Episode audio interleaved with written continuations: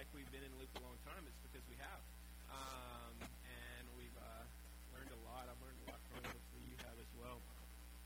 But here at the end of Luke, um, Luke has kind of drawn his whole story to a close. And in the passage today, I feel like what he's doing is really saying, like, hey, here's everything I've already said, those 100 messages we've already looked at, or 98 at this point, that we've already looked at. And he's saying, here's what it all boils down to. Here's the most important part. Here's what's central. Here's what's key. And I feel like he's just kind of summing it all up here um, in the passage we're going to look at, at today. Um, and so where are we in the story? Jesus rose from the dead. Hallelujah. Praise the Lord. And then uh, he appeared to these guys, or uh, Marjorie gave me a different interpretation last week that I'm still wrestling with. So uh, where it says two disciples, I've always assumed that was two guys walking together. Marjorie said, well, Wayne, what if it was uh, guy and his wife? I'm like, that is a very possible thing, Marjorie. Um, so re- regardless, we know there are two disciples uh, walking on the road to Emmaus. Um, and so, uh, and in with that, uh, Jesus appears to them. He talks to them. He explains Scripture to them. He tells them about himself. Um, and then uh, th- those two disciples, uh, in turn, return back uh, to the rest of the disciples. They're telling him, telling all the disciples, "Hey, we've seen Jesus. He really is risen from the dead. This is a real thing. This has really happened." And uh, he, they come in, uh, disciples, and when they're while they're talking about this, Jesus appears in the room with them, and he proves the fact to them. This is what we looked at last week. He proves the fact that he has bodily, in a very real way, risen from the dead. He is no longer dead. He is very, very alive. Um, and so, in the way that Luke reads here, it almost reads as if all this kind of happens in a day.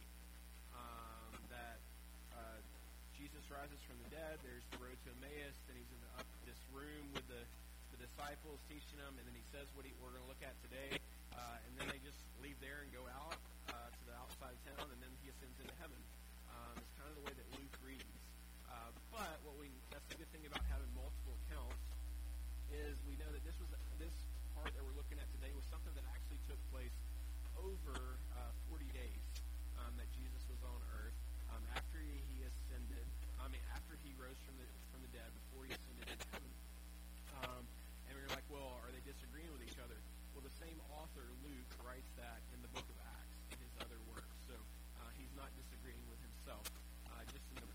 Luke, he's just putting a summary together here at the end, kind of summarizing what all happened in this period, um, whereas in Acts he gives a little more detail um, about what was going on around here.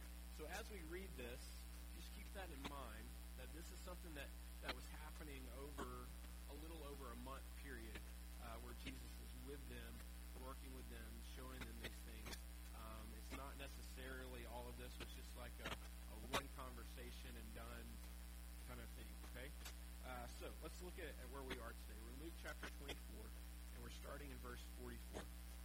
Then he, being Jesus, said to them, These are my words that I spoke to you while I was still with you, that everything written about me in the law of Moses and the prophets and the Psalms must be fulfilled. And so he starts with them. He, he, he goes here to the same same method that he, he took the two disciples on the road to Emmaus. He took the Old Testament, he took all of God's word that was before him, and he, he takes it and he shows them, he's like, look, here, this explains it for you. This explains, like this prophet here, he said this about what was going to happen with my life. You know what happened with my life? That exact thing is what happened with my life. And he, he walks uh, through um, the Old Testament, the, the law, the Word of God, and he shows them how it all pertains to him. Uh, now, when we were looking at the road to Emmaus, we, we kind of walked through this together and we looked at some of these different passages. So if you weren't here two weeks ago, you can actually listen to that on our website or our podcast. Uh, uh, Jacinth does a great job of editing those for us and making sure they get up. So if you're never here and you want to say, hey, I missed that passage, or you're in your own personal Bible study and you're reading through Luke, uh, we have a 100 sermons on Luke. Uh, we missed recording on a couple of them, but uh, there's a good chance you can go back and you can find it and you can listen to it and hear um, what uh, what I said about, about that passage to help you study study it on your own. So anyway, you can go back and listen to that and listen to us walk through uh, some of the Old Testament pertaining to Jesus. But here, uh, it specifically mentions that the Psalms.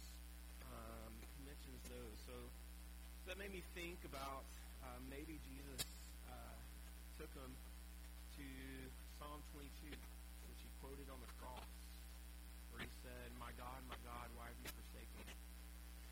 Maybe um, he took him to Psalm 110, uh, which he quotes about himself when he's put on trial, and it says, "The Lord says to my Lord, sit at my right hand." Talking about the fact that after he rose from the dead, he's going to ascend into heaven. He's going to be seated at the right hand of God the Father.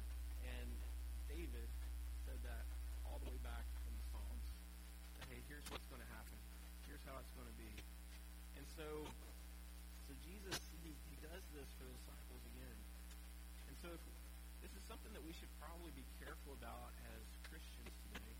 Um, it's pretty easy for us um, to want to kind of just look at the New Testament um, because uh, that's the stuff that, that more easily just is easy to understand and easily pertains to us. More some of the Old Testament stuff are like I don't really get how that relates to my life. But Jesus says, hey, the validity of the New Testament, the validity of what I've done, is all based in the Old. It's all based in this. The old proof that I am who I say I am, and I can do what I can say I can do. You need to look at the rest of this too. It might take a little more work. It might take a little bit more to understand. It might take a little bit more to apply to your life. But that's what we're going to see next. Is um, how many in your Bibles have red letters for what Jesus says? Okay, and then everything else is in black. That's a very common thing in Bibles, and mine has that here, and and which is good. It helps us kind of signify like what Jesus said, but it also it, it can be a challenge as well because what you naturally do in your brain as you're reading these passages is you say, "Oh, well, the red part's the important part, and then the black part's the less important part." And so our next version today is the black part, and I want to propose to you that it's one of the most important parts. So let's not just skim over the black part to get to more red part, but let's see what the black part says. Verse 45. Then he opened their minds to understand the Scriptures. These are people that have been with Jesus daily for three years. And they didn't get it yet. He had been teaching them daily for three years. And they still didn't fully get it. And even at times, like when Peter did kind of get it, uh, Jesus said what? He said, hey, this isn't because you're just really smart. He said, this is something that has been revealed to you. This has been made known God that you're able to understand this. And so Jesus here, after his resurrection, he's with the disciples and he's going through the Old Testament and he's showing them these things, but it's not just like some kind of academic teacher that's, that's telling them things. You could, there's kind of two ways you can interpret this. You can interpret this as he opened their minds to, to understand the scriptures. Just means that, oh, well, he was just explaining it really well to them. That's one way of interpreting. I prefer a more literal interpretation of this passage, which means that there's a supernatural thing that happens when God truly opens your mind to where you can understand the scriptures. Where it's not just that you're reading words, it's not just that you're trying to, to wrestle intellectually with facts, but that God supernaturally opens your mind to where you can truly get it. It becomes real to you. It's not just words on a page anymore, but as, as it says in, in the Bible, that these words are living and active. That's, that's how that happens. It's not just because the words in and of themselves have some mystical power, but it's because they are God's words. And He is a living and active God, and He can make those words living and active in us. And so, what we all need in our life, just like these disciples who had been right there with Jesus for so long, and yet they still didn't understand, what we all need is for God to open our minds for us to fully grasp His Word. I think that's something that's necessary. That's necessary for us to, in the first place, come to, to genuine saving faith in Him. Because we have to have that supernatural work of Him making it real for us, Him opening our minds up. Because that's never happened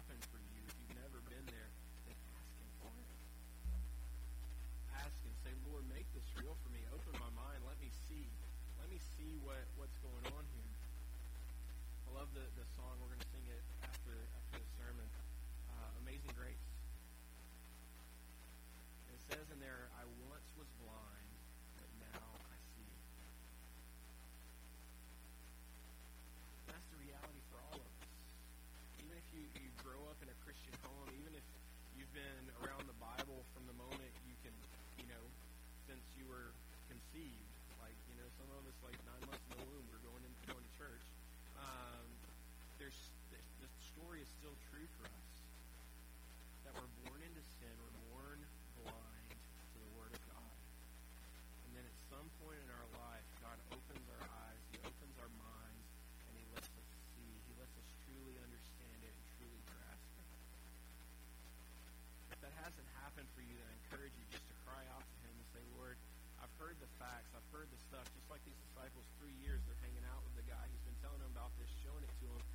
three years, and they didn't get it yet.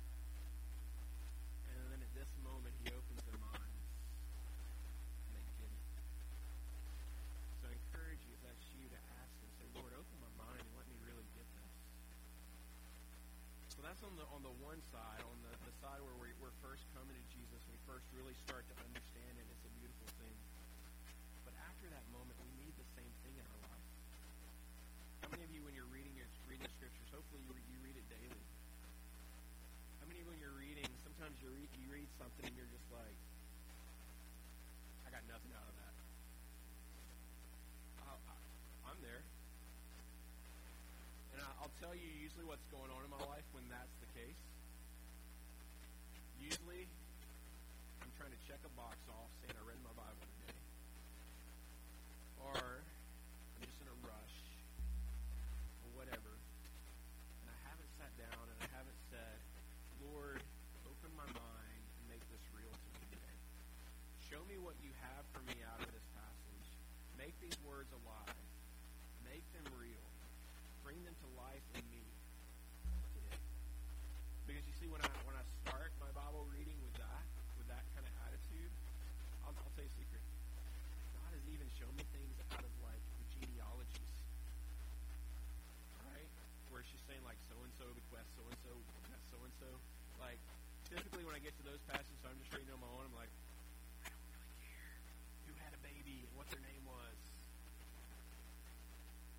when I come to it in a humble spirit, asking the Lord to open my mind and let me see what He has for me out of who had a baby and what their name was, He shows me things. He reveals things to me that I'm like, oh yeah. Well, that person, well then this happened in their life. I know that from this scripture, and this and that, and oh, well because that person had that baby, well then all the way down to Jesus was born. Well, that's pretty cool. Um, that's big deal. I like Jesus, so yeah, let me read this. This is his history. So anyway, um, the, the fact is, when we come to, to the Word of God, if we want it to really be alive in us, and alive when we read it, we need to ask Him. We need to ask Him to make that happen for us. Open our minds. Let us see. Let us really understand these things. Let us wrestle with these things. Going on to verse 46. And he said to them, Thus it is written, that the Christ should suffer, and on the third day rise from the dead. Here's Luke summing up his whole book. This is a hundred sermons. Thus it is written that the Christ should suffer, and on the third day rise from the dead. And that's what we need our minds open to.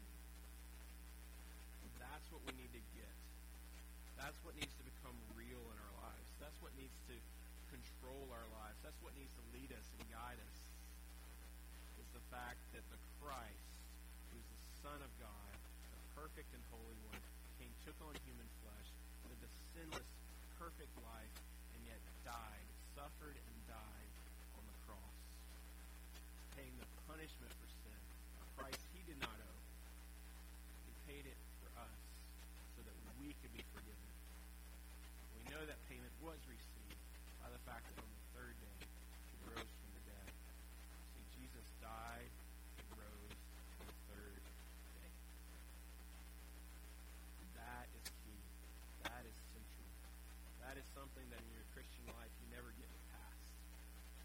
Oh, yeah, I got that back then when my mind was first open to it, but now I'm moving on to other things. No, that is central. If you ever move on past that, you've moved way too far. That is central and that is key, and that's what we all need in our life. He goes on. Jesus is saying this.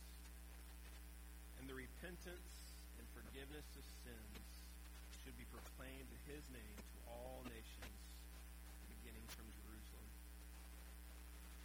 So, what is it that we proclaim along with the fact of the gospel of what Jesus did? How it applies to us. How does it relate to us? What should we do in response?